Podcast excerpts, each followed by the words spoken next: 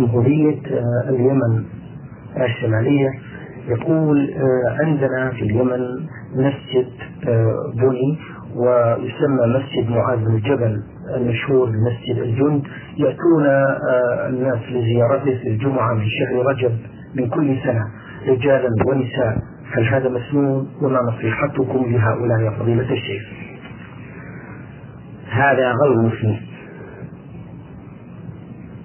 أولا لأنه لم يثبت أن معاذ بن جبل رضي الله عنه حين بعثه النبي صلى الله عليه وسلم إلى اليمن اختط مسجدا له هناك. وإذا لم يثبت ذلك فإن دعوى أن هذا المسجد له فإن دعوى أن هذا المسجد له دعوى بغير بينة وكل دعوى بغير بينة فإنها غير مقبولة.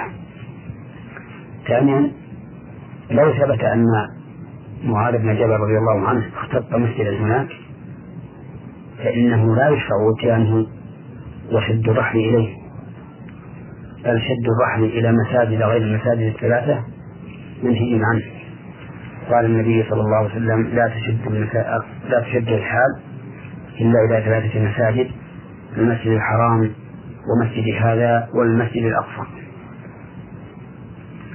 ثالثا أن تخصيص هذا العمل بشهر رجب بدعة أيضا فإن شهر رجب لم يخص بشيء من العبادات لا بصوم ولا بصلاة وإنما حكمه حكم الأشهر الحرم الأخرى.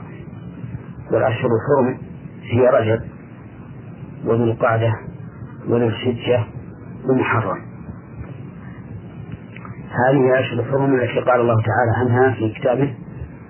إن عدة الشهور عند الله اثنا عشر شهرا في كتاب الله يوم خلق السماوات والأرض منها أربعة حرم ولم يثبت أن شهر رجب خص من بينها بشيء لا بصيام ولا بقيام. فإذا خص الإنسان هذا الشهر بشيء من العبادات من غير أن يثبت ذلك عن النبي صلى الله عليه وسلم كان مبتدعا. لقول النبي صلى الله عليه وسلم عليكم بسنتي وسنة الخلفاء الراشدين المهديين من بعدي تمسكوا بها وعضوا عليها بالنواجذ وإياكم من محدثات الأمور. فإن كل محدثة بدعة وكل بدعة ضلالة. فنصيحتي لإخوتي هؤلاء الذين يقومون بهذا العمل بالحضور إلى المسجد الذي يزعم أنه مسجد معاذ في اليمن ألا يتعبوا أنفسهم ويتلفوا أموالهم ويضيعوها في هذا الأمر الذي لا يزيدهم من الله إلا بعدا. ونصيحتي لهم أن يصرفوا هممهم إلى ما ثبت أو إلى ما ثبتت مشروعيته في كتاب الله أو سنة رسوله صلى الله عليه وسلم وهذا كاف للمؤمن. نعم. أثابكم الله شيخ محمد المستمع رمز لاسمه سين ميم ألف من الرياض له مجموعة من الأسئلة عن رمضان. يقول هل هناك أدعية مأثورة عن المصطفى صلى الله عليه وسلم عند الإفطار وعند السحور؟ نعم. أما عند الإفطار فإنه قد أثر عن النبي صلى الله عليه وسلم قوله اللهم لك صمت وعلى رزقك أفطرت وكان ابن عمر رضي الله عنهما يقول عند فطره اللهم يا واسع المغفرة اغفر لي. والدعاء عند الفطر حري بالإجابة كما جاء به النبي صلى الله عليه وسلم. والدعاء بالفطر حري بالإجابة كما جاء عن النبي صلى الله عليه وسلم أن للصائم عند فطره دعوة لا ترد. فينبغي أن يستغل الإنسان زمن الفطر بالدعاء بما ورد إن علمه أو بغيره إن لم يعلم.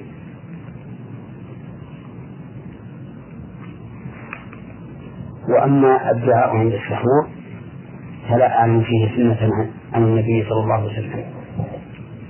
ولكن الإنسان يدعو عند أكله وشربه في كل وقت بما جاء به السنة.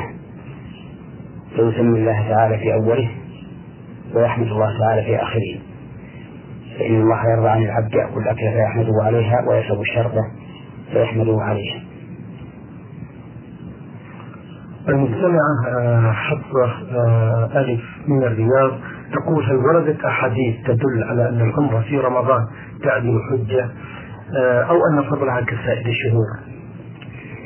نعم هذا في صحيح مسلم عن النبي صلى الله عليه وسلم أنه قال عمرة في رمضان تعدل حجة فالعمرة في رمضان تعدل الحجة كما جاء به الحديث.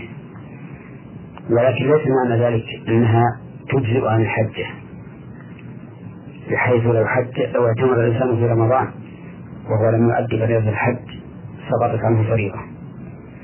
لأنه لازم من معاملة من معادلة لأنه لا يلزم من معادلة معادلة الشيء للشيء أن يكون مسيئا عنه. فهذه سورة قل هو الله أحد تعدل سورة القرآن ولكنها لا تنشئ عنه. فلو أن أحدا في صلاته كرر سورة الإخلاص ثلاث مرات لم يكفيه ذلك عن قراءة الفاتحة. وهذا قول الإنسان لا إله إلا الله وحده لا شريك له له الملك وله الحمد وهو على كل شيء قدير عشر مرات. يكون كمن أعتق أربعة أنفس من ولد إسماعيل. ومع ذلك لو قالها الإنسان وعليه عتق رقبة لم تجزي عنه. لم تجزيه عنها.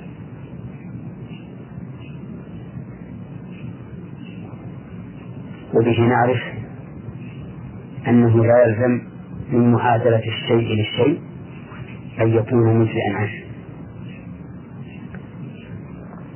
نعم. بارك الله فيكم. المستمعة تقول في رسالتها الأخيرة إذا خرجت المرأة لصلاة التراويح في المسجد وزوجها غير راض عنها. يقول لها صلي في البيت آجر لك ما صحة هذا. بارك الله فيكم. نقول أولا للزوج لا تمنع امرأتك من الخروج إلى المسجد فإن النبي صلى الله عليه وسلم نهاك عن ذلك فقال لا تمنعوا إماء الله مساجد الله. ونقول للزوجة إذا منعك الزوج فأطيعيه لأنه قد لا يمنعك إلا لمصلحة أو خوف فتنة.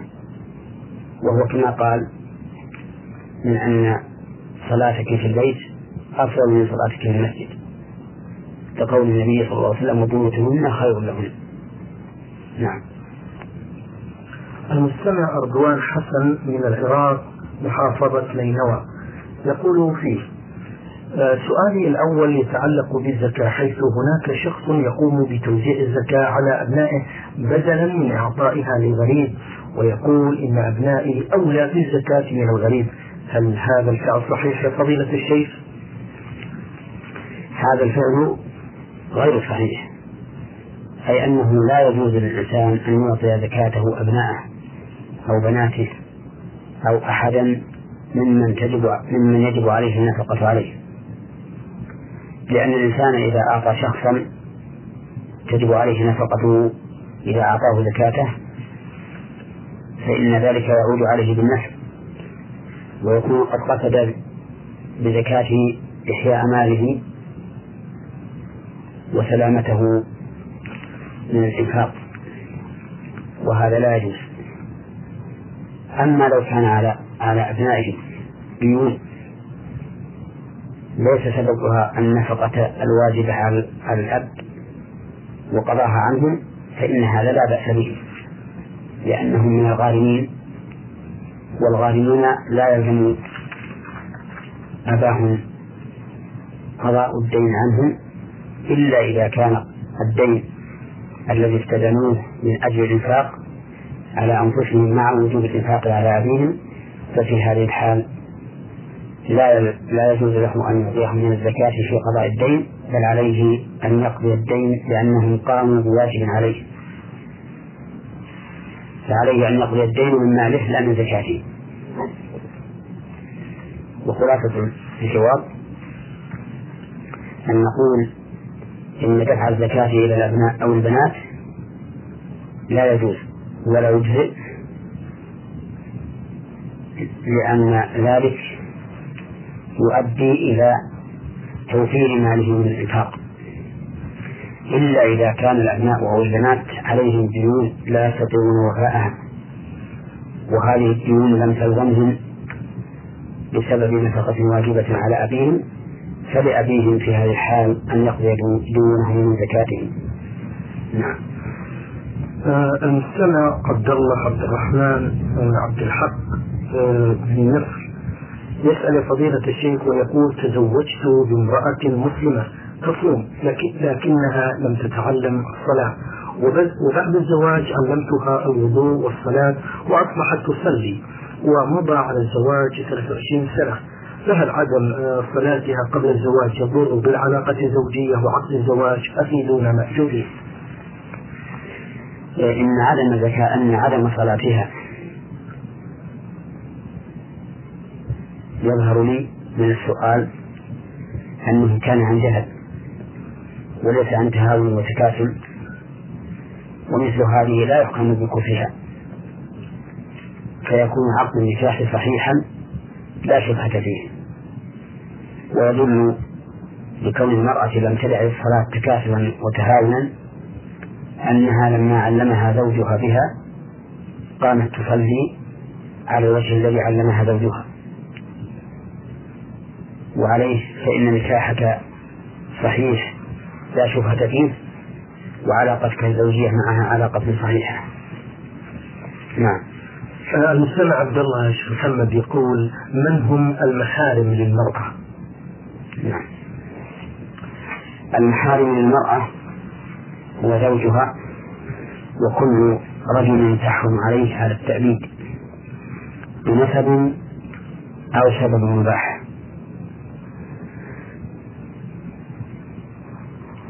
هؤلاء هم المحارم. فأما من تحرم عليه تحريما غير مؤبد فليس بمحرم لها. مثل أخت الزوجة وعمتها وخالتها. فإن أخت الزوجة وعمتها وخالتها يحكمن على الرجل ما دامت الزوجة في عصمته. فالتحريم غير مؤبد فلا يكون محارم له. وعلى هذا فلا يجوز للإنسان أن ينظر إلى أخت زوجته ولا إلى عمة زوجته ولا إلى خالة زوجته لأنهن من غير المحارم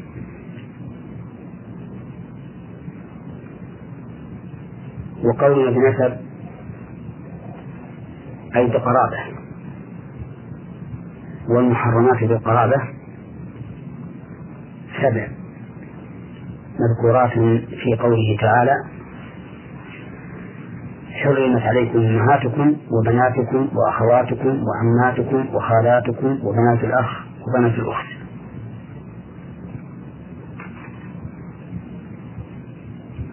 وقولنا أو سبب مباح يدخل فيه المحرمات بالرضاعة والمحرمات بالمصاهرة فالمحرمات بالرضاعة كالمحرمات بالنسب سواء بسواء. لقوله تعالى وأمهاتكم اللاتي أرضعنكم وأخواتكم من الرضاعة.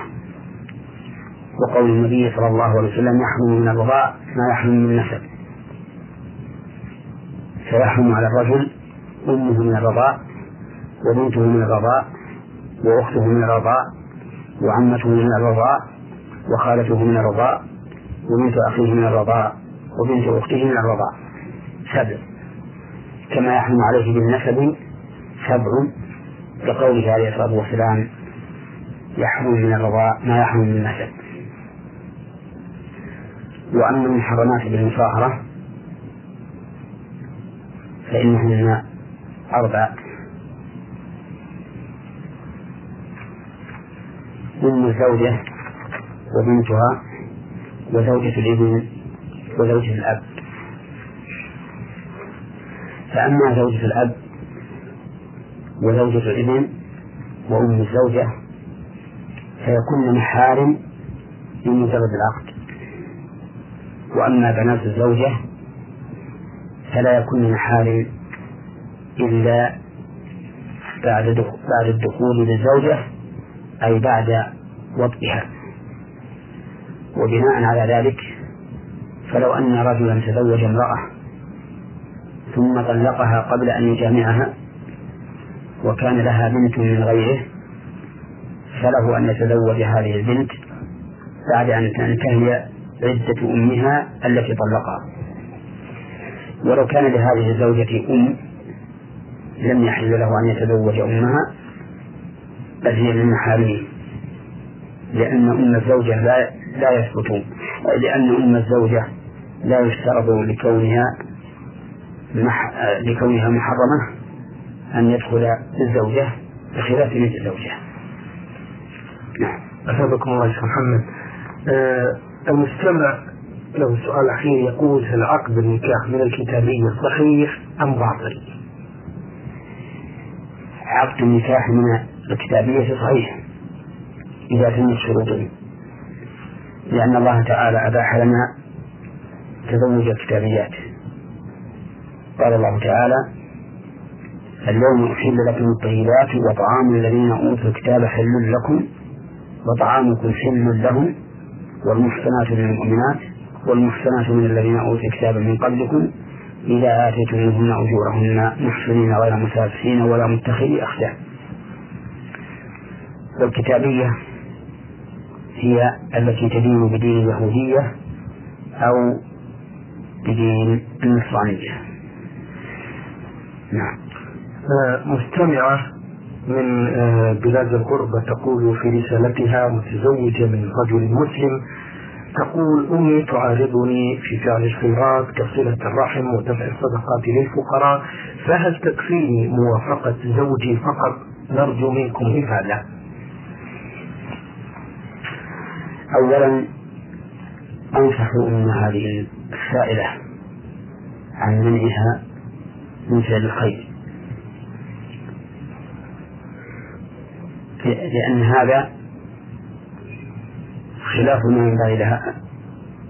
أن تفعل فإن اللبن الذي ينبغي للإنسان إذا رأى من يفعل الخير أن يشجعه ويعينه ويبين له فضل هذا الخير لا أن نحمل بينه وبينه.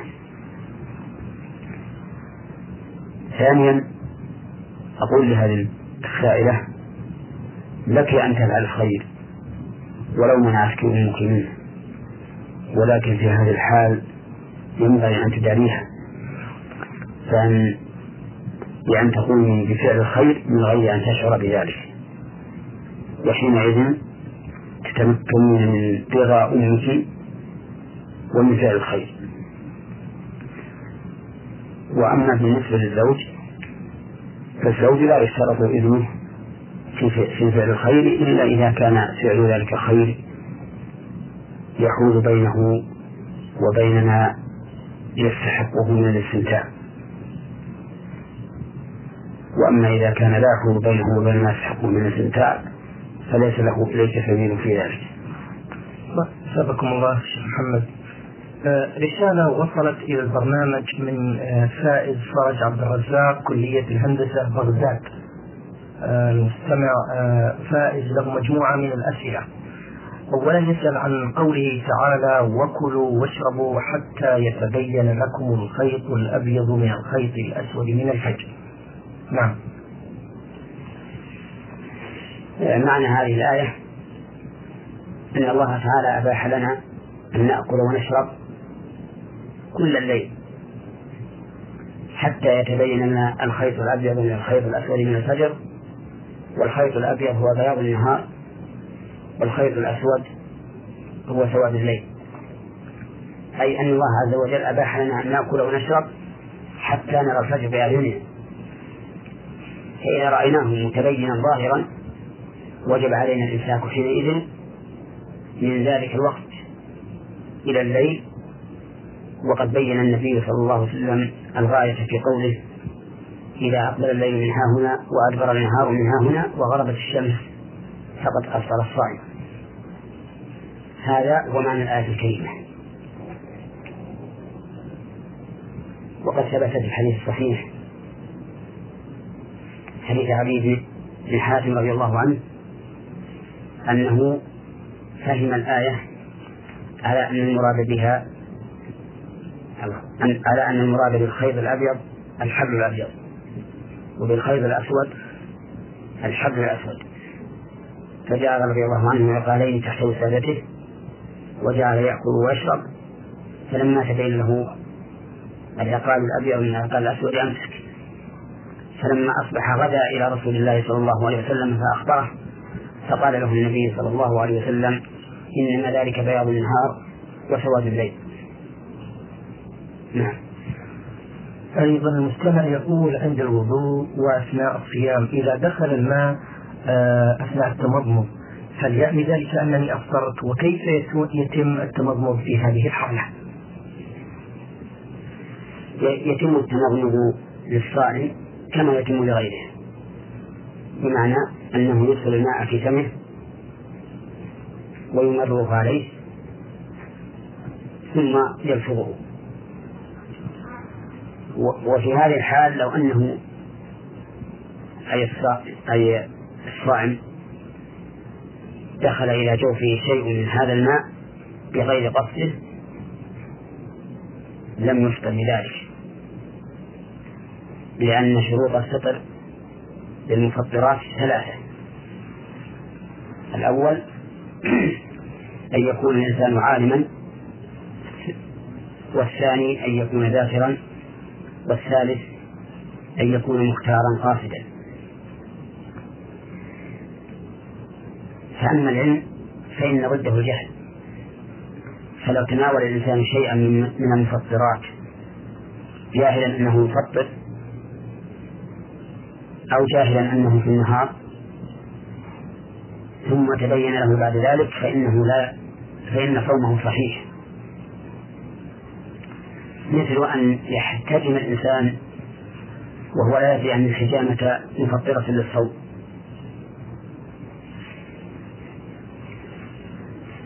أن يحتجم الإنسان وهو لا يعلم أن الحجامة مفطرة للصائم فإنه في هذه الحال لا يفسد صومه لأنه جاهل. ومثل أن يأكل الإنسان ويشرب يظن أن الفجر لم يطلع ثم يتبين له أن الفجر قد طلع فإنه لا قضاء عليه. ومثل أن يكون في مكان لا يسمع فيه النداء. والسماء مظلمة فيظن أن الشمس قد غربت فيفطر ثم يتبين له بعد ذلك أن الشمس لم تغرب فإنه لا قضاء عليه. لأنه جاهل. وفي صحيح البخاري عن أسماء بنت أبي بكر رضي الله عنهما قالت أفطرنا على عهد النبي صلى الله عليه وسلم في يوم غيب ثم طلعت الشمس. ولم يأمرهم النبي صلى الله عليه وسلم بالقضاء. ولو كان القضاء واجبا لأمرهم به. ولو أمرهم به لنقل. لأنه إذا أمر به صار من شريعة الله وشريعة الله تعالى لا بد أن تحفظ وتنقل إلى عباد الله. وأما قولنا إن إنه يشترط لفساد الصوم للمفطرات أن يكون الصائم ذاكرا فإن الذكر ضده النسيان فلو أكل الإنسان أو شرب وهو صائم ناسيا فإن صومه صحيح. لحديث أبي هريرة رضي الله عنه أن النبي صلى الله عليه وسلم قال من نسي وهو صائم فأكل أو شرب فليتم صومه فإنما أطعمه الله وسقاه. وأما اشتراط أن يكون الصائم مختارا قاصدا فلأن غير المختار يقاصد لا إثم عليه. وإذا انتفى الاسم انتفى حكم الفعل. ودليل ذلك قوله تعالى من كفر بالله من بعد إيمانه إلا من أكره وقلبه مطمئن بالإيمان ولكن من شرح بالكفر صدرا فعليه غضب من الله. فإذا انتفى حكم الكفر وهو أعظم الذنوب. بالإكراه فما دونه من باب أولى. وذلك لأن المكره غير قصد للشيء فإذا حصل المفطر للإنسان بدون قصد منه مثل أن يتمرمض فينزل فينزل الماء إلى جوفه فلا قضاء عليه لأنه غير اختياره. نعم. شيخ محمد للعشر الأواخر آه، فضل عظيم ومنزلة آه، كبيرة. العشر الأواخر من رمضان. المستمع عبد الله الحمد يقول فيه نرجو من الشيخ محمد بيان آه، الفضل في هذه العشر الأواخر. الحمد لله رب العالمين والصلاة والسلام على نبينا محمد وعلى آله وأصحابه أجمعين. هذه العشر الأواخر من رمضان هي أفضل شهر رمضان. ولهذا كان النبي صلى الله عليه وسلم يخص هذا الاعتكاف. طلبا لليلة القدر. وكان فيها ليلة القدر التي قال عنها رسول الله صلى الله عليه وسلم التي قال الله عنها ليلة القدر خير من ألف شهر. وكان النبي صلى الله عليه وسلم يخص هذه الليالي بقيام الليل كله.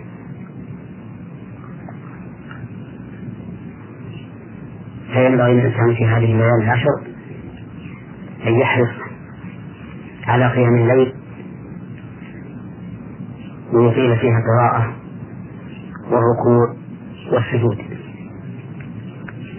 وإذا كان مع إمام فليلازمه حتى ينصرف لأن النبي صلى الله عليه وسلم قال من قام مع الإمام حتى ينصرف كتب له قيام ليلة. وفي آخر هذه الأيام. بل عند انتهائها. يكون تكبير الله عز وجل. ويكون دخل زكاة الفطر. كقوله تعالى ولتكملوا العدة ولتكبروا الله على ما هداكم ولعلكم تشكرون. ولقول النبي صلى الله عليه وسلم في زكاة الفطر من أداها قبل الصلاة فهي زكاة مقبولة. وأمر صلى الله عليه وسلم أن تؤدى زكاة الفطر قبل الصلاة أي يوم العيد. نعم. بارك الله فيكم. آه أيضا مستمع آه عبد الله يقول يا شيخ محمد ما رأي الشرف في نظركم في من قال بتفضيل ليلة الإسراء على ليلة القدر الذي نرى في هذه المسألة أن ليلة القدر أفضل من ليلة الإسراء بالنسبة للأمة. وأما بالنسبة للرسول صلى الله عليه وسلم فقد تكون ليلة الإسراء التي هي ليلة المعراج في حقه أفضل لأنها خاصة به ونال فيها من الفضائل ما لم ينله في غيرها. فلم يفضل ليلة القدر مطلقا ولم يفضل ليلة الإسراء التي هي ليلة المعراج مطلقا. وكأن السائل يريد أن يشير إلى ما يفعله بعض الناس. ليلة 27 من رجب من الاحتفال بهذه الليلة. يظنون أنها ليلة الإسراء والمعراج والواقع أن ذلك لم يثبت من الناحية التاريخية. فلم يثبت أن النبي صلى الله عليه وسلم أسري به في تلك الليلة.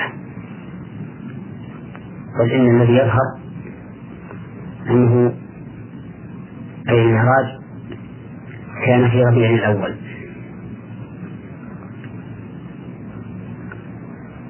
ثم على فرض أنه ثبت أن النبي صلى الله عليه وسلم عرج به في ليلة السابع والعشرين من رجب فإن ذلك لا يقتضي أن تكون أن يكون لتلك الليلة احتفال واختصاص بشيء من الطاعات. وعلى هذا فالاحتفال بليلة المعراج ليلة السبع وعشرين من رجب لا أصل له من الناحية التاريخية ولا أصل له من الناحية الشرعية. وإذا لم يكن كذلك كان من العبث ومن البدعة أن يحتفل بتلك الليلة. هذا المستمع آه، طاء كاف من العراق بغداد يقول في رسالته أنا شاب أبلغ من العمر 18 عاما والحمد لله أؤدي الصلاة وأعمل لنيل رضا والدي وطاعته ولكن بعد ولادتي حتى الآن لم أرى والدتي ولكني أعلم أين تقيم الآن ولكن وهي بعيدة عني. الحقيقة زينها لي والدي حيث أنه طلقها وأنا أريد رؤيتها لا لأنها أمي وسيحاسبني الله عليها إن لم أزورها. مع العلم أنني لم أذكر لأبي بأنني أريد أن أراها. أخاف أن أبين له هذا ويغضب علي وخاصة وهو متزوج من امرأة ثانية ولديه منها عدة أطفال وما حكم شرح نظركم في حالة هذه. الذي نرى أنه يجب عليك أن تزور أمك وأن تصحبها بالمعروف وأن تبرها بما يجب عليك برها به لأن النبي صلى الله عليه وسلم سئل من أحق الناس بصحابتي؟ قال أمك. أو قال من أحق الناس بحسن صحابتي؟ أي مصاحبتي؟ قال أمك. فقيل قيل ثم أي؟ قال أمك. قيل ثم أي؟ قال أمك. قيل ثم أي؟ قال ثم أبوك. فلا يحل لك أن تقاطع أمك هذه المقاطعة. بل شلها وزرها ولك في هذه الحال أن تداري والدك بحيث لا يعلم بزيارتك لأمك ومواصلتك إياها وذلك بها. فتكون بذلك قائما بحق الأم متلافيا غضب والدك بارك الله فيكم. هذا مستمع للبرنامج يقول في آه، رمز اسمه بميم سين لام مصر الجنسية يعمل بالرياض. يقول عندي ولد يحفظ القرآن والحمد لله ومتفقه في الدين جيدا ويعمل إمام جامع يخطب ويصلي لكنه يأخذ على ذلك أجر من صاحب المسجد. هل هذا الأجر هو كل ماله عند الله من الأجر؟ عن الإمامة لأنه أخذه من الدنيا أم يكون له أجر آه، نرجو منكم إفادة العذر الذي يعطاه من قام بطاعة من الطاعات المتعدي نحوها الغير ينقسم إلى ثلاثة أقسام. أحدها أن يكون ذلك بعقد أجرة. مثل أن يتفق هذا العامل القائم بهذه الطاعة مع غيره على عقد إجارة ملزمة يكون فيها كل من العوائل مقصودا. فالصحيح أن ذلك لا يصح. كما لو قام أحد بالإمامة أو بالأذان بأجرة ذلك لأن عمل الآخرة لا يصح أن يكون وسيلة لعمل الدنيا. فإن عمل الآخرة أشرف وأعلى من أن يكون وسيلة لعمل الدنيا الذي هو أدنى. قال الله تعالى بل تؤثرون الحياة الدنيا والآخرة خير وأبقى. إن هذا لفي الشهود الأولى صحف إبراهيم وموسى. القسم الثاني أن يأخذ عوضا على هذا العمل على سبيل الجعالة. مثل أن يقول قائل من قام بالأذان في هذا المسجد فله كذا وكذا. أو من قام بالإمامة في هذا المسجد فله كذا وكذا. فالصحيح من أقوال أهل العلم في هذه المسألة أن ذلك جائز لأن هذا العمل ليس أجرة وليس ملزما.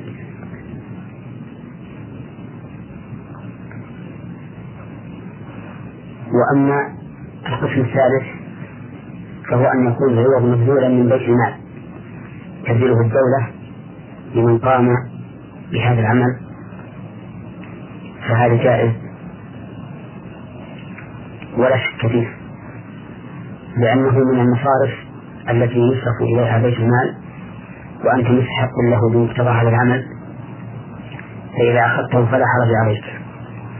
ولكن ينبغي أن ينبغي أن يعلم أن هذه الأعوار التي تباح لمن قام بمثل هذه الوظائف لا ينبغي أن تكون هي مقصود العبد. فإنه إذا كانت مقصودة حرم من أجل الآخرة. أما إذا أخذها ليستعين بها على طاعة الله وعلى القيام بهذا العمل فإنها لا تضره. وليعلم أن أخذ الأجرة على القراءة على المريض لا بأس به لأنها ليست من هذا الباب. وقد وردت في ما يدل على جوازها نعم. المستمعة مواطنة من العراق من محافظة إربل تقول أحييكم بتحية الإسلام والسلام الله عليكم ورحمته وبركاته. أرجو الإجابة على سؤالي يا فضيلة الشيخ لظروف قاسية وبدون رغبة مني. سافرت إلى خارج العراق إلى بلد أجنبي في منتصف شهر رمضان. هذا. وقد كنت صائمة في النصف الأول من شهر رمضان في العراق. وعندما سافرت تركت الصيام الصلاة والصيام معا لمدة خمسة عشر يوما وهي فترة بقائي في ذلك البلد. وكنت أقول أن هؤلاء قوم آه، بهم نجاسة ولا يجوز استعمال حاجياتهم. وكذلك لم أكن أعرف اتجاه القبلة ولم آكل أو أشرب من شرابهم. آه، شيخ محمد أسأل هل تركي للصلاة والصوم لهذه الفترة يؤثر على فريضة الحج؟ التي كنت قد أديتها منذ بضع سنوات وهل هناك حكم أؤديه ليغفر الله لي ذنوبي. أفتونا بارك الله فيكم. تركك الصلاة هذه المدة والصيام لا يؤثر على فريضة الحج التي أديتها من قبل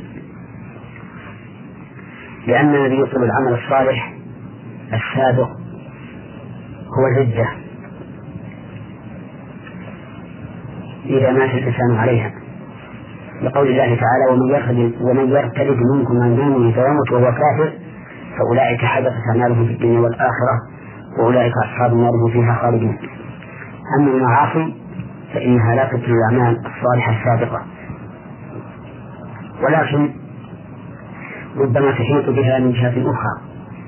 إذا كانت هذه المعاصي كثيرة ووزن بينها وبين الحسنات ورجحت كفة السيئات فإن الإنسان يعذب عليها. وبناء على ذلك فإن الواجب عليك الآن أن تتوب إلى الله عز وجل من ترك الصلاة. وأن تكثري من العمل الصالح ولا يجب عليك قضاؤها على قول راجح وأما الصوم فتركك إياه جائز لأنك مسافرة والمسافر لا يلزمه أداء الصوم. لقول الله تعالى ومن كان مريضا أو على سفر فعدة من أيام أخرى. وقولك في تعليل تركك تركك الصلاة إنك لا تعرفين القبلة ولا تأكلين من طعامهم وشرابهم قولك هذا ليس بصواب أي أن امتناعك من أداء الصلاة لهذا السبب ليس بصواب. فإن الواجب عليك أن تصلي بقدر المستطاع وأن تأتي بما يجب عليك في صلاتك وأن تأتي بما يجب عليك في صلاتك بمستطاعة منه.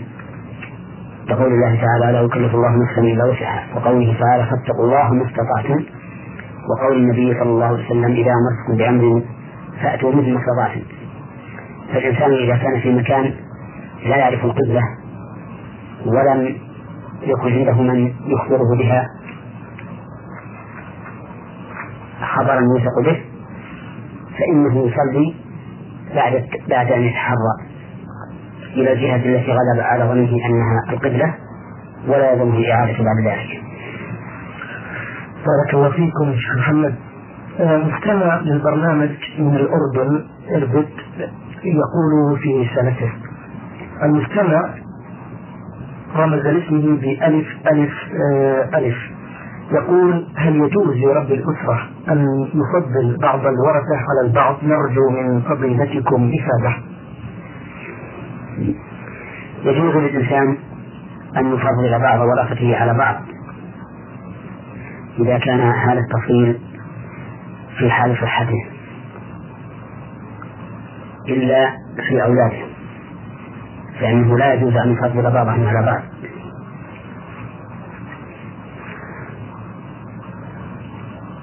إلا بين الذكر والأنثى فإنه يعطي الذكر ضعف ما يعطيه الأنثى. لقول النبي صلى الله عليه وسلم اتقوا الله وأعدلوا بين أولادكم فإذا أعطى الإنسان أحد أبنائه مئة درهم مثلا وجب عليه أن يعطي الأبناء الآخرين على مئة درهم ويعطي البنات على خمسين درهما. أو يرد مئة الدرهم التي أعطاها الابن الأول منه. نعم لو فرض أن أولاده كلهم من الذكور والإناث كانوا قد بلغوا الرشد وسمحوا له بالتفضيل فإن هذا لا بأس به. وهذا الذي ذكرناه في غير النفقة الواجبة. أما النفقة الواجبة فيعطي كل منهم ما يستحق. فلو قدر أن أحد أبنائه احتاج إلى الزواج. وزوجه ودفع المهر. لأن الابن لا, يستطيع دفع المهر. فإنه في هذه الحال لا يلزمه أن يعطي الآخرين مثل ما أعطى هذا الذي احتاج إلى الزواج ودفع المهر. لأن التزويج من النفقة. وبهذه المناسبة أود أن أنبه على مسألة يفعلها بعض الناس جهلا يكون عنده أولاد قد بلغوا النكاح فيزوجهم. ويكون عنده أولاد آخرون صغار فيوفي لهم بعد موته بمثل ما زوج به البالغين النكاح. وهذا حرام ولا يجوز. لأن هذه وصية تكون وصية لوارث. والوصية لوارث محرمة. قال النبي صلى الله عليه وسلم إن الله أعطى كل ذي حق حقه فلا وصية لوارث فإن قال أوصيت لهم بهذا المال لأني قد زوجت إخوتهم بمثله فإننا نقول إن بلغ هؤلاء الصغار من بلغوا النكاح قبل أن تموت فزوجهم كما زوجت إخوتهم وإن لم يبلغوا فليس واجبا عليك أن تزوجهم فأرجو أن ينتبه الإنسان لهذا. نعم. المستمع أيضا الذي رمز لاسمه بميم ألف ألف يقول آه الكثير من الناس أسمعهم يحلفون بكلمة علي الحرام. ما معنى هذه الكلمة؟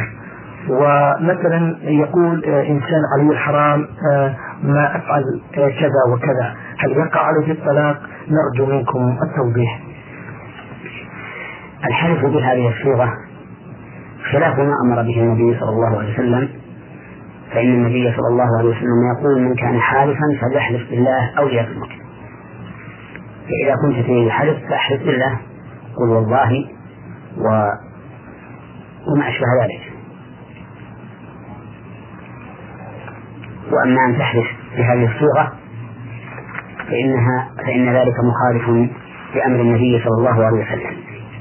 ولكن مع هذا إذا قال علي الحرام ألا أفعل كذا. فإما أن يريد الطلاق وإما أن يريد الظهار وإما أن يريد اليمين. فله ما نوى. لقول النبي صلى الله عليه وسلم إنما الأعمال بالنيات وإنما لكل امرئ ما نوى. ولما كان هذا اللفظ محتملا لأحد المعاني الثلاثة الطلاق أو الظهار أو اليمين كان تعيين أحدها أني فعلته غريبة طالق صار ذلك طلاقا. وإن قال أردت أني فعلته غريبة علي حرام كان ذلك ظهارا لكن سيما إن وصله بقوله علي الحرام أن تكون زوجتي كظهر أمي. وإن قال أردت دليل أي أردت أن لا أفعله فجعلت هذا عوضا عن قولي والله. كان ذلك يمينا. فأما حكم الطلاق أي أي إذا نواه طلاقا وقلنا إنه طلاق فإن زوجته تطلق إذا فعله وأما كونه ظهارا فإن زوجته تكون حراما عليه. حتى يفعل ما أمره الله به من كفارة الظهار وهي عتق رقبة فإن لم يجد فصيام شهرين متتابعين فإن لم يستطع فإطعام ستين مسكينا. من أحد الإخوة المستمعين. المستمع رمز لاسمه بفاء عين العتيبي من الطائف. يقول في رسالته إنني شاب أبلغ من العمر 27 عاما وقد أصبت بمرض مزمن لم أعرف له علاج. وقد قمت بمراجعة عدة مستشفيات في الداخل والخارج في الداخل والخارج وأجريت عدة عمليات ولكن دون جدوى ومرضي في بطني وقد مضى عدة سنوات وأنا أصوم بعض الأيام من رمضان وأفطر ولكن تمضي السنة ويأتي رمضان ولم أقضي بسبب المرض واليوم الذي أصوم فيه أتعب ولا يتهيأ الوقت إلا وقد أجهدت كثيرا. وحيث أن الإنسان معرض للوفاة في أي وقت فكيف أفعل في هذه الأيام والشهور التي لم أقبلها وماذا أفعل في الشهور المقبلة من رمضان؟ آه، أفيدونا مأجورين. الحمد لله رب العالمين وأصلي وأسلم على نبينا محمد وعلى آله وأصحابه أجمعين. حال هذا السائل الذي ذكر عن نفسه أنه مريض بمرض في بطنه. وأنه يستطيع الصوم أحيانا ولا يستطيعه أحيانا وأنه في الوقت الذي يستطيعه يجد مشقة عظيمة. حاله أن يطعم عن كل يوم مسكينا. عما مضى وفي المستقبل إن بقي على الحال التي هو عليها. ذلك لأن أهل العلم رحمهم الله ذكروا أن الرجل الذي لا يستطيع الصوم وهو عاجز عنه عجزا مستمرا فإن فرضه أن يطعم عن كل يوم مسكينا كالكبير. كالكبير. وبهذا تبرأ ذمته. فالأيام التي بقيت عليك أطعم عن كل يوم منها مسكينا والشهور المستقبلة من رمضان أطعم كل يوم منها مسكينا ما دمت على هذه الحال. وإن عافاك الله فقد برئت ذمتك مما كان قبل الشفاء ثم استقبل الصيام في المستقبل. نعم. آه المستمع أيضا يقول لدي مبلغ من المال وفي السنة الأولى قمت بزكاته ولله الحمد ولكن كنت جاهلا في شروط دفع الزكاة لمن تدفع. ولدي والدتي وأخواتي وقمت بتوزيعها عليهم. نعم. ولدي ولدي والدتي وأخواتي وقمت بتوزيعها عليهم. مع العلم أننا كنا شركاء أنا وأخي في هذا المال المزكى وبعد مضي عامين تقريبا أعطيت أخي نصيبه وصدفة آه، سألت أحد أهل العلم ممن لديهم الخبرة فقال إن زكاتك لوالدتك لا تجوز. لأنها ممن تعولهم شرعا وملزم بالإنفاق عليها وعليك بإعادة تلك الزكاة ودفعها لمن يستحقها. ففي هذه الحالة ماذا أفعل؟ هل أعيد الزكاة المدفوعة لوالدتي وأخواتي أم آه، المدفوع لوالدتي فقط؟ أم أنها مقبولة؟ أفيدونا جزاكم الله خيرا. الزكاة التي دفعتها إلى والدتك لا تجزئ. لوجوب نفقتها عليك. وأما الزكاة التي دفعتها إلى أخواتك فإن كن يجب عليك نفقتهن وإن كن يجب عليك نفقتهن فإن دفعة الزكاة إليهن لا لا يجزي أيضا وعليك البدل. وإن كن لا تجب عليك نفقتهن وهن فقيرات. فإن زكاة فإن دفع زكاتك إليهن جائز ومبرئ للذمة وليس عليك بدله. لأن القاعدة العامة أن كل شخص تجب عليك نفقته فإنك لا تدفع إليه زكاتك إلا إذا دفعتها لغرم غرمه بغير النفقة. نعم. آه هذا المستمع من العراق محافظة نيسان. آه رسالته طويلة فضيلة الشيخ ولكن ملخصها يقول إنني رجل مسلم وملتزم بأوامر الله سبحانه وتعالى. وعند قيامي بأداء الصيام في شهر رمضان تكون عندي إجازة من العمل وبذلك أكون طول الليل آه، أتعمد السهر. يوميا بحيث تستمر هذه السهرة حتى منتصف الليل وذلك حتى أنام في النهار في النهار كثيرا وبذلك لا أشعر بالعطش. هل صيامي صحيح في حالة هذا؟ نعم صيامك صحيح. لأن لأنه ليس من شرط الصوم اليقظة فلو أن الإنسان نام بصيامه صوما طويلا كان صيامه صحيحا مبرئا للنهي ولكن يجب عليك أن تستيقظ لأداء الصلاة جماعة في المساجد. ولا يحل لك التهاون بصلاة الجماعة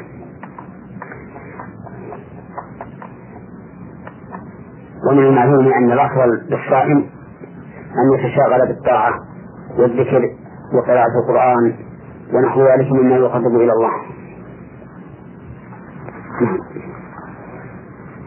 بارك الله فيكم. المستمع آه من كلية الهندسة جامعة بغداد فائز فرج عبد الرزاق.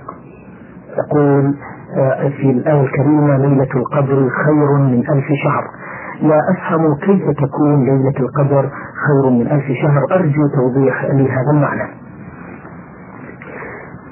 توضيح قوله تعالى ليلة القدر خير من ألف شهر. أن الله سبحانه وتعالى بفضله وكرمه جعل هذه الليلة في فضلها وكثرة ثواب العمل فيها خيرا من ألف شهر. بمعنى أن الإنسان لو عمل عملا صالحا ألف شهر ليس فيه ليلة القدر كانت ليلة القدر خيرا منه. لما فيها من الثواب العظيم الجزيل والخير والبركات. نعم. آه، أمامي رسالة الحقيقة طويلة جدا من الحائرة التي تطلب أن يهديها الله إلى سواء السبيل سين من سين من مصر تقول في رسالتها أعمل معلمة متدينة ولله الحمد وأرتدي الحجاب الشرعي منذ فترة طويلة وألتزم بتعاليم الإسلام آه، من آه، قولي وعملي وأحفظ كثيرا من القرآن الكريم. اضطرتني الظروف للزواج من رجل لا يصلي ولا يصوم ولا يزكي. جاءت لي إعارة إلى إحدى الدول العربية فذهبت وأعمل في هذه الدولة في مدرسة بنات فقط والذي يقومون بالتدريس في هذه المدرسة معلمات فقط. فأرجو عرض رسالتي هذه على فضيلة الشيخ وهي هل عملي كمعلمة حرام؟ وإذا كان حرام فمن الذي سيعلم البنات ويخرج الطبيبات والأمهات المثقفات المتدينات؟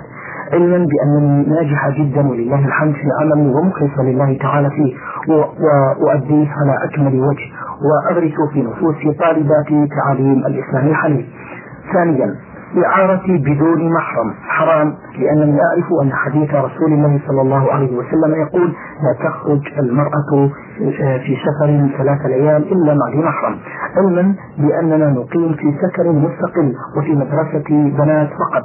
ولا نختلط بالرجال وأنا أراقب الله عز وجل وليس لي عمل إلا التدريس والصلاة وقراءة القرآن.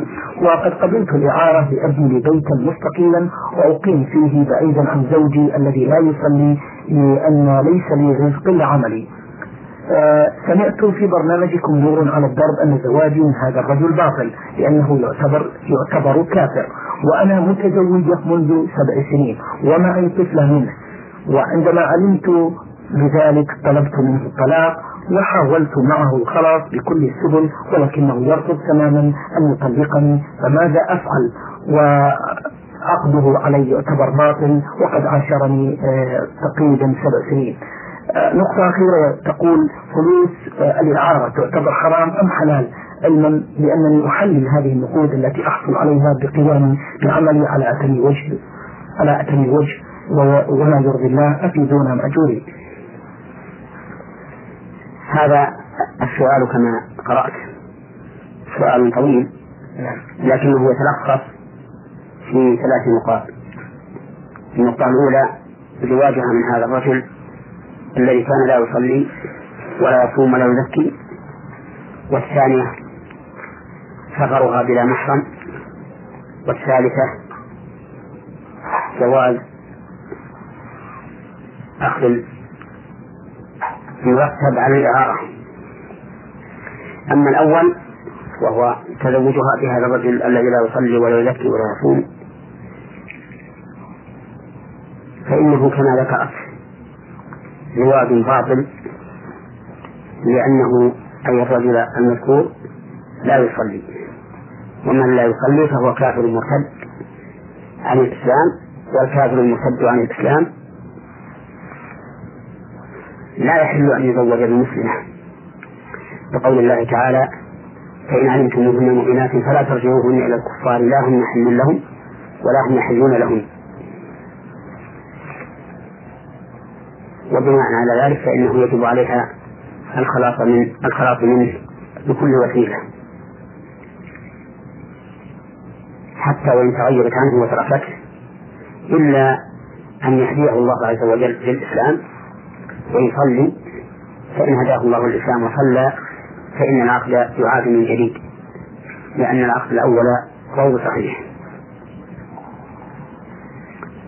أما النقطة الثانية وهي سفرها بلا محرم فإن ذلك أيضا لا يجوز لأنه ثبت في الصحيحين من حديث ابن عباس رضي الله عنهما قال سمعت النبي صلى الله عليه وسلم يخطب يقول لا يخلون رجل بامرأة إلا مع ذي محرم ولا تسافر امرأة إلا مع ذي محرم.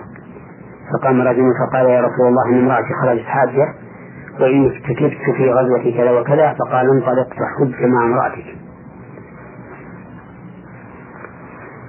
فليكن معها أحد من محارمها من أخ أو عم أو خال أو أب إن كان. وأما النقطة الثالثة وهي أخذ المرتب فإنه لا بأس به. ولا حرج عليها في ذلك لا سيما وأنها تذكر عن نفسها أنها قائمة بالعمل على الوجه المطلوب الذي يرضي الله سبحانه وتعالى. نعم. بارك الله فيكم. آه هذا المستمع عبد الحكيم مهدي أرسل برسالة يقول فيها هل يجوز دفن الميت داخل المسجد علما بأنني أرى الكثير من بعض الناس يقومون بدفن أمواتهم في مؤخرة المساجد؟ لا يجوز أن يدفن الميت في المسجد لأن المسجد ليس مقبرة. ولأنه يشمل الفتنة. بهذا القبر الذي دفن في متعدد المسلمين. حتى لو أوصى الرجل بأن يدفن في المسجد فإنها وصية باطلة لا يجوز تنفيذها. ويدفن مع المسلمين حتى تكون اتجاهات القبور واحدة. فإن قدر أن دفن في المسجد فإنه يجب أن ينبش. ويخرج من المسجد. لئلا يطول بالناس الزمن فيعبدوا هذا القبر. نعم. هذا مستمع من العراق المستمع صفوان خليل سعيد محافظة نينوى يسأل عن قوله تعالى فضيلة الشيخ أعوذ بالله من الشيطان الرجيم وما كان الناس إلا أمة واحدة فاختلفوا. ولولا كلمة سبقت من ربك لقضي بينهم فيما كانوا فيه يختلفون. في هذه الآية يخبر الله أن الناس كانوا أمة واحدة أي على دين واحد وهو دين الفطرة ولكن اختلفوا حين طلع طال بهم الزمن فبعث الله النبيين مبشرين ومنذرين وأنزل معهم الكتاب ليحكم بين الناس فيما اختلفوا فيه. فانقسم الناس في قبول هؤلاء الرسل إلى قسمين منهم من آمن ومنهم من كفر. ولو شاء الله عز وجل لقضى بينهم في الدنيا فأهلك الكافرين وأبقى المؤمنين وصارت الدولة لهم. وحينئذ تبقى الأمة واحدة على الإيمان فتفوت الحكمة العظيمة من اختلاف الأمة وانقسامهم إلى مؤمن وكافر. وهذه هي الكلمة التي سبقت من الله عز وجل. أن يبقى الناس بعد قسمين مؤمن وكافر حتى يكون للنار أهلها وللجنة أهلها. مستمعة. رمزت لاسمها بالمؤمنة من أحا من ألف من الرياض. الحقيقة أرسلت برسالة طويلة ألخصها بما يلي. تقول وفقني الله بشاب ملتزم وهذا من فضل الله سبحانه وتعالى علي مقيم للصلوات بأوقاتها صائم قائم. نسكن أنا ووالدته في بيت واحد. إلا أنه يا فضيلة الشيخ لا يتمكن من الجلوس مع أولاده إلا نادرا. آه، رحلاته كثيرا آه، داخليا مع زملائه وفي المكتبة. آه، نصحته بأن يعطينا من وقته ولكن دون جدوى. ما نصيحتكم لهؤلاء فضيلة الشيخ بارك الله فيكم. نصيحتي لهذا الأخ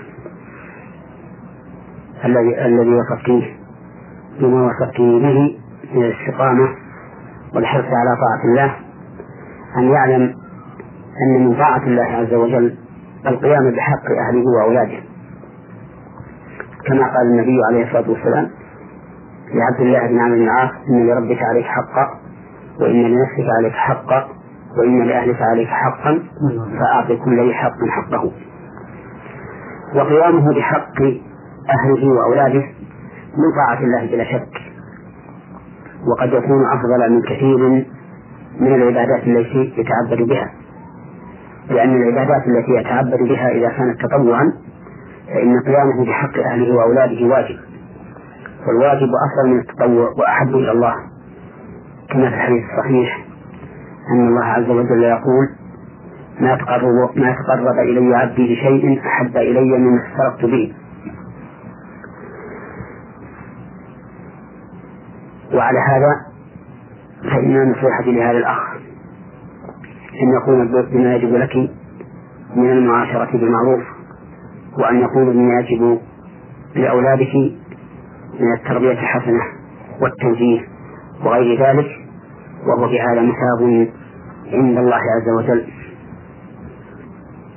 ولا يحل له أن يضيع واجب أهله ليبقى مع إخوانه وأصحابه لأن هذا إجحاف وجور وإهدار للحقوق.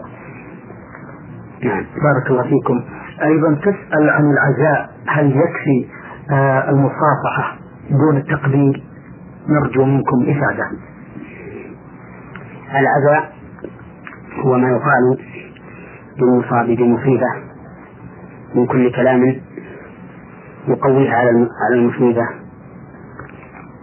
ويبين له أجر الصبر والاحتساب. وليس فيه مفاتحة وليس فيه تقديم أيضا. فإن ذلك لم يكن معروفا على عهد النبي صلى الله عليه وسلم. ثم إن العزاء ليس مخصوصا بالكلمات المعروفة عند الناس وهي قولهم أعظم الله أجرك وأحسن عزاءك وغفر لميتك بل العزاء لما عزى به النبي صلى الله عليه وسلم إحدى بناته حين أرسلت إليه رسولا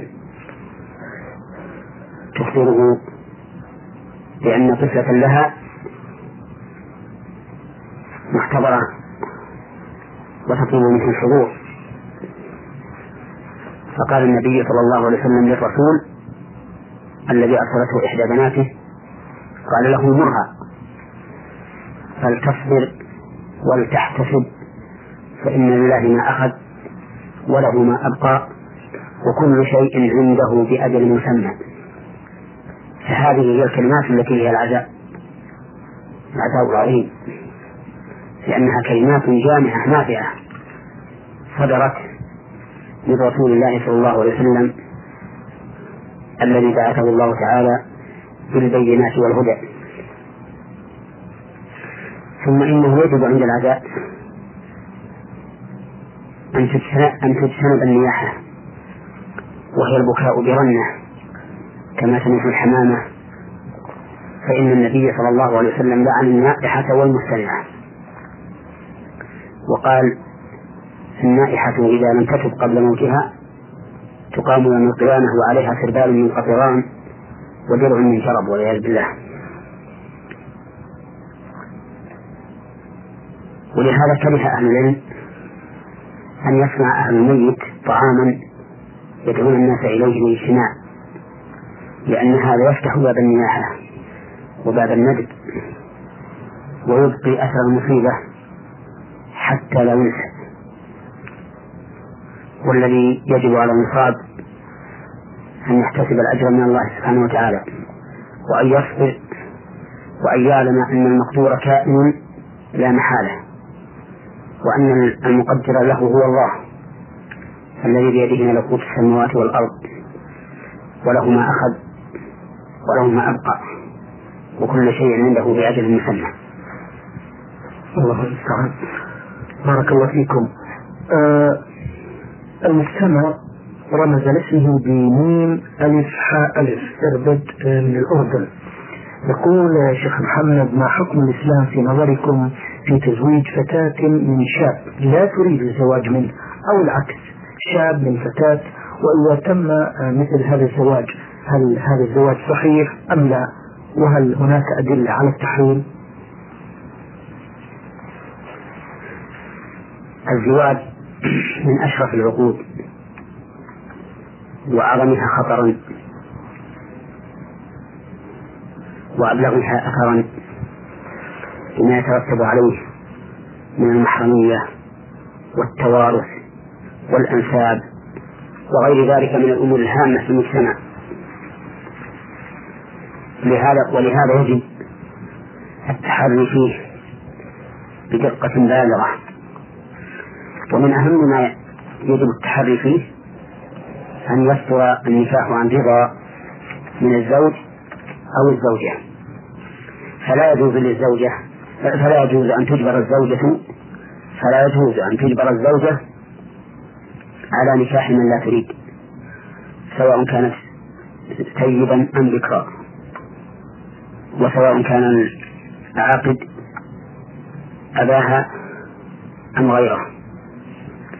لأن النبي صلى الله عليه وسلم قال لا تنكح البكر حتى تستأذن ولا تنكح البكر حتى تستأمر.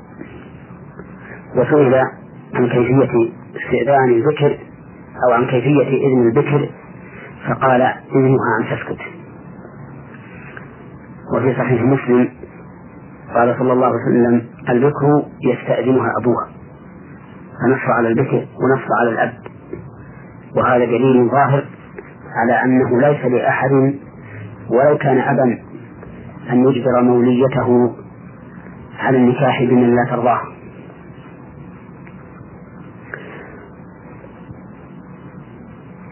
حتى وإن كان هذا الخاطب ممن يرضى به وخلقه لأنها هي آية بنفسها. لكن لا ينبغي لها أن ترد الخاطب إذا كان لا دين وخلق وقول النبي صلى الله عليه وسلم إذا أتاكم من ترضون دينه وخلقه فأنكحوه. إلا تفعلوه تكون فتنة في الأرض وفساد كبير. أو قال عريض ولكن إذا اختارك من ليس بكفء في دينه فإن لوليها أن يمنع النكاح. ولا حرج عليه ولا حرج عليه في المنع حينئذ. حتى لو بقيت بدون زوج وهي لم ترضى إلا بزوج لا يرضى دينه فإن لأبيها أن يمنعها. لمفهوم قول النبي عليه الصلاة والسلام إذا أتاكم من ترضون دينه وخلقه فأنكحوه.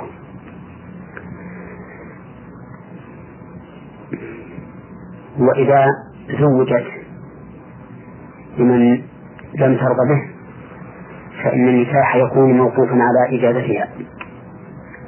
فإن أجازت فالنكاح بحاله وإلا وجب الفسخ أو وإلا وجب التفريق بينهما لأن النكاح لم يصح فإن قلت كيف يمكن أن تكون رافضة؟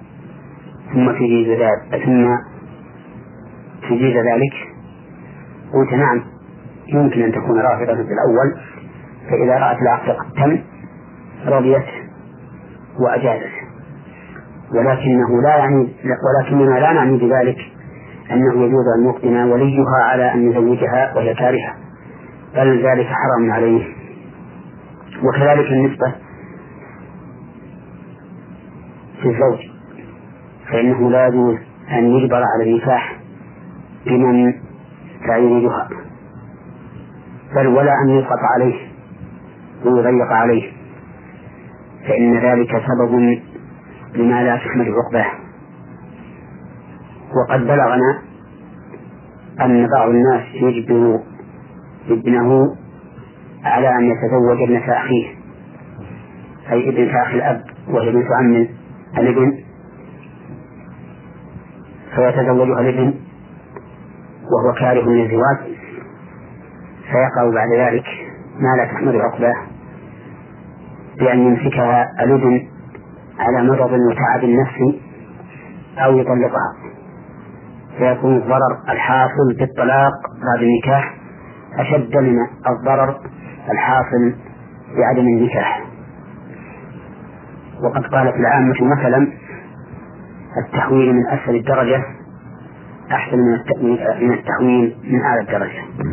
هذه رسالة وصلت من المستمعة آه، اعتدال. المستمعة تقول في رسالتها السلام عليكم ورحمة الله تعالى وبركاته. وعليكم السلام ورحمة الله وبركاته. تقول أنا سيدة مصرية ومتزوجة من 32 سنة وما زلت مع زوجي ولي بنت وولد. البنت تزوجت والولد سيتزوج إن شاء الله. ولي منزل بثلاثة أدوار بست شقق وأنا سيدة مؤمنة بالله لم أترك الصلاة فرضا واحدا وأعبد الله من جميع ما أمرني الله به من عبادة. ولموضوع أريد أن تفيدونني فيه أفادكم الله. أريد أن أكتب المنزل لابنتي وابني وأحرم زوجي من الميراث. فسألت بعض الناس فمنهم من قال لي ربما تموتين قبل زوجك فسيرث. ويمكن سيتزوج من بعدي والتي سيتزوجها سترث فيه. وأصبح واحدة غريبة ستأخذ الحصة التي كان أولادك سيأخذونها.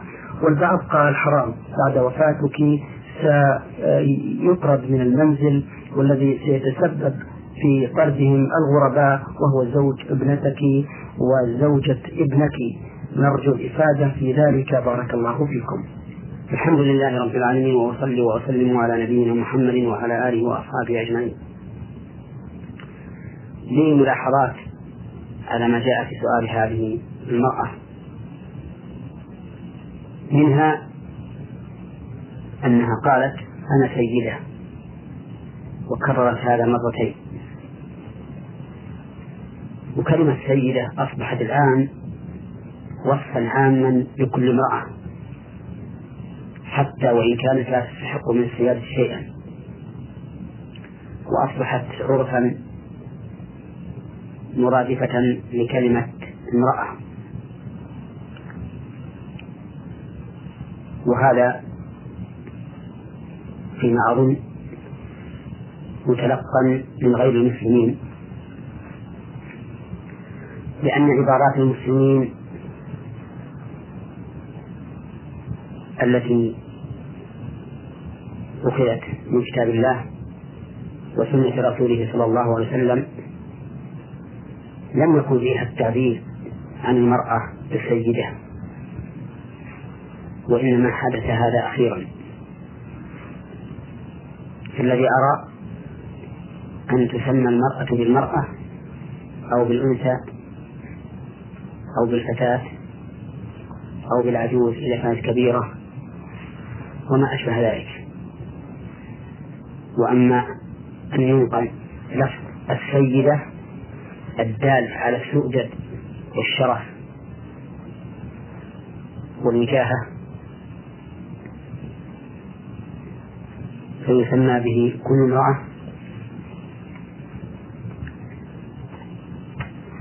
فإنه أمر لا ينبغي. ومن الملاحظات أنها وصفت نفسها بوصف يدل على التزكية حيث قالت إنها امرأة تطيع الله في كل ما أمر به. والله عز وجل يقول فلا تزكوا أنفسكم هو أعلم بما اتقى.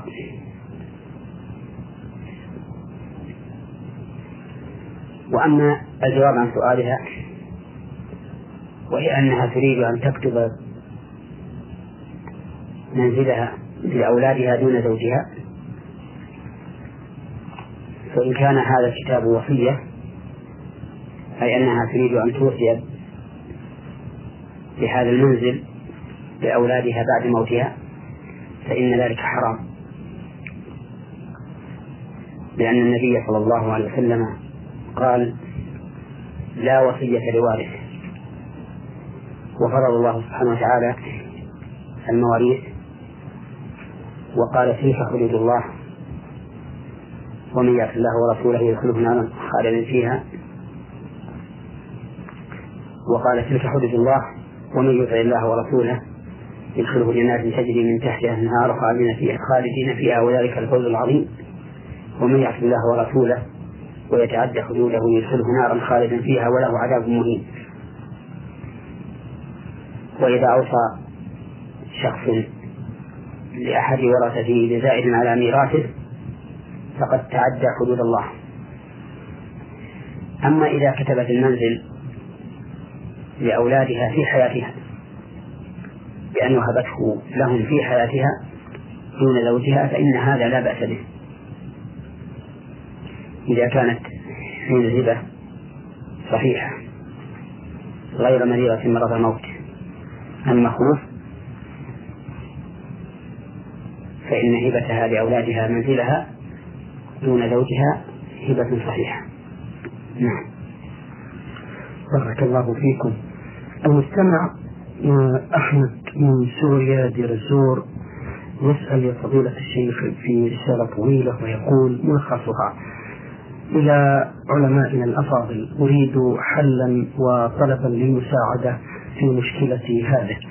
فضيلة الشيخ من قد تعلقت بفتاة غيابيا أي دون أي دون علم الطرف الثاني وقد أتت على كل أفكاري وأصبح ذكرها في أوقاتي الكثيرة.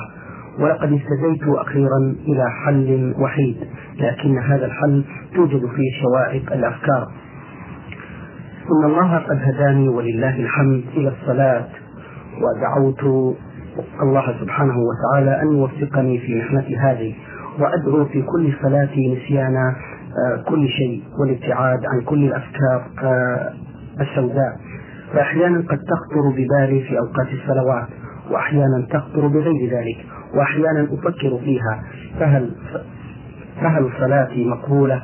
وهل ذكرها في ذلك يتنافى مع ديانتي جميعا أم غير ذلك؟ وهل أجد لديكم الحل المريح؟ وبماذا تنصحونني مأجورين نقول إن تعلقك بهذه الفتاة أمر قد يرد على الإنسان فإذا حمل الإنسان نفسه مع هذا التعلق عما حرم الله عليه من النظر إلى هذه الفتاة التي تعلق بها أو التحدث إليها أو التعرض لها فإن مجرد التفكير وحديث النفس لا يهتم به العبد. لا سيما وأنت تحاول بكل جهدك أن تتخلى عن ذكرها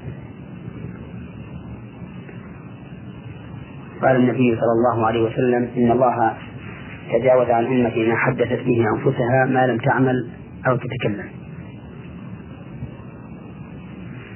ونصيحتي لك أن تحاول التزوج بها حتى يزول عنك ما في نفسك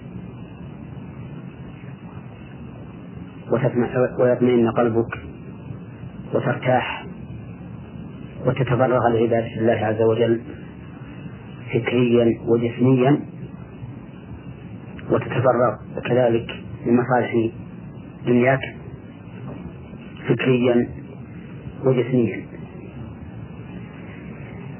وهذه الأفكار التي تدل عليك بالنسبة لهذه المرأة مع محاولتك الابتعاد عنها لا تؤثر عليك في في عبادتك. على وجه يبطل العبادة. فصلاتك لا تبطل. وإن جرى ذكر هذه المرأة على قلبك. وكذلك الصيام والحج. ولكن حاول بقدر ما تستطيع أن تعرض عنها وأن تنتهي عن التفكير بها. وأن تعلم نعم. وعلم نفسك وقل لها إن التفكير في هذه المرأة لا يزيد الأمر إلا بلاء وشدة. هذا إذا تعذر عليك الوصول إلى التزوج بها فإن تيسر ذلك فهو الحل الوحيد. نعم. أسعدكم الله شيخ محمد. آه سؤاله الثاني يقول ما معنى هذا الدعاء؟ اللهم لا سهل إلا ما جعلته سهلا فإنك تجعل الحزن إن شئت سهلا. هذا الدعاء لا لا أعلم له أصلا من السنة ولكنه ورد على ألسنة بعض الناس. ومعناه أن كل شيء لا يجعله الله سهلا للإنسان فإنه لن يكون سهلا له لأن اليسير ما يسره الله عز وجل. والحزن أي الشديد العسير إذا أراد الله عز وجل جعله سهلا يسيرا كما أن اليسير إذا شاء الله تعالى جعله صعبا عسيرا لأن الأمور كلها بيد الله عز وجل. ومضمون هذا الدعاء أن الإنسان يسأل الله أن ييسر له الأمور العسيرة ويثني على الله عز وجل لأن الأمور بيده فإذا شاء جعل الحزن سهلا. نعم. بارك الله فيكم. مستمع أه، النور من السودان مقيم في الرياض يقول في رسالته ما حكم من تاب عدة مرات عن عمل الف... عن عمل المعاصي وظل بين التوبة ثم المعصية؟ نرجو من فضيلة الشيخ إجابة. التوبة هي الرجوع إلى الله عز وجل بترك معصيته إلى طاعته. ولا تكون التوبة نصوحا إلا إذا اجتمع فيها شروط خمسة. الشرط الأول أن تكون خالصة لله بحيث لا يريد بها التائب تزلفا إلى مخلوق ولا وصولا إلى دنيا ولا جاها عند الناس وإنما يريد بالتوبة وجه الله عز وجل والدار الآخرة. الشرط الثاني أن أن يندم على ما فعل من الذنب بحيث يحزن ويأسف بما جرى منه ويظهر أثر ذلك في قلبه.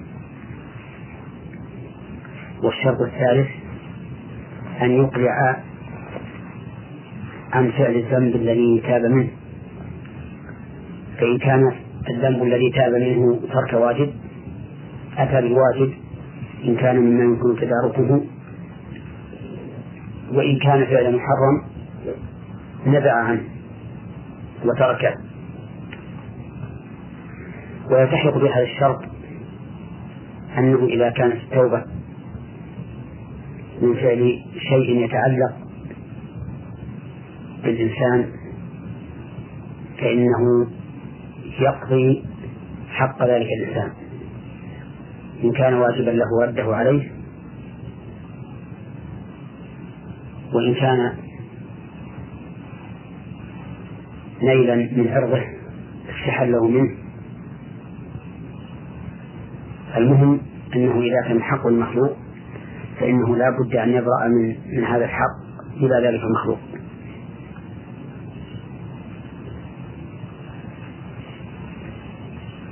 والشرط الرابع أن يعزم على أن لا يعود في المستقبل. بحيث يكون في قلبه العزم الأكيد على أن لا يعود لهذا لهذا الذنب لأنه إذا تاب ونيته أن يعود إذا سنحت له فرصة فليس بتائب الحقيقة بل هذه توبة مؤقتة. والتوبة لا بد أن تكون مطلقة غير مقيدة بشيء. وانتبه لهذا الشرط فإننا نقول العزم على أن لا يعود ولسنا نقول أن لا يعود. فليس من شرط التوبة أن لا يعود إلى الذنب بل من شرطها أن يعزم على أن لا يعود. فلو أنه عاد إليه بعد أن عزم أن لا يعود فإن توبته الأولى لا تنتقل ولكن عليه أن يتوب توبة ثانية. الشرط الخامس أن تكون التوبة في الوقت الذي تقبل فيه بحيث لا تكون بعد حلول الأجل ولا بعد طلوع الشمس من مغربها. فإن كانت بعد حلول الأجل لم تنفع. بقول الله تعالى وليست التوبة للذين يعملون السيئات حتى إذا حضر أحدهم الموت قال إني تبت الآن. وقال النبي صلى الله عليه وسلم إن الله يقول توبة العبد ما لم يغرغر يعني ما لم تصل روحه إلى حلقومه. وكذلك لو كانت التوبة بعد طلوع الشمس من مغربها فإنها لا تقبل. لقول الله تعالى يوم يأتي بعض آيات ربك لا ينفع نفسا إيمانها لم تكن آمنت من قبل أو كسبت في إيمانها خيرا. والمراد ببعض الآيات طلوع الشمس من مغربها. ولا تنقطع التوبة حتى تنقطع الهجرة. ولا تنقطع الهجرة حتى تنقطع التوبة. ولا تنقطع التوبة حتى تخرج الشمس من مغربها. وبناء على ذلك يتضح الجواب عن السؤال الذي سأله السائل. حيث كان يتوب من الذنب ثم يعود ثم يتوب ثم يعود. فنقول كل توبة تمت فيها الشروط السابقة. فإنه يمحى بها الذنب السابق. فإن عاد إلى الذنب مرة أخرى فليتوب منه توبة جديدة.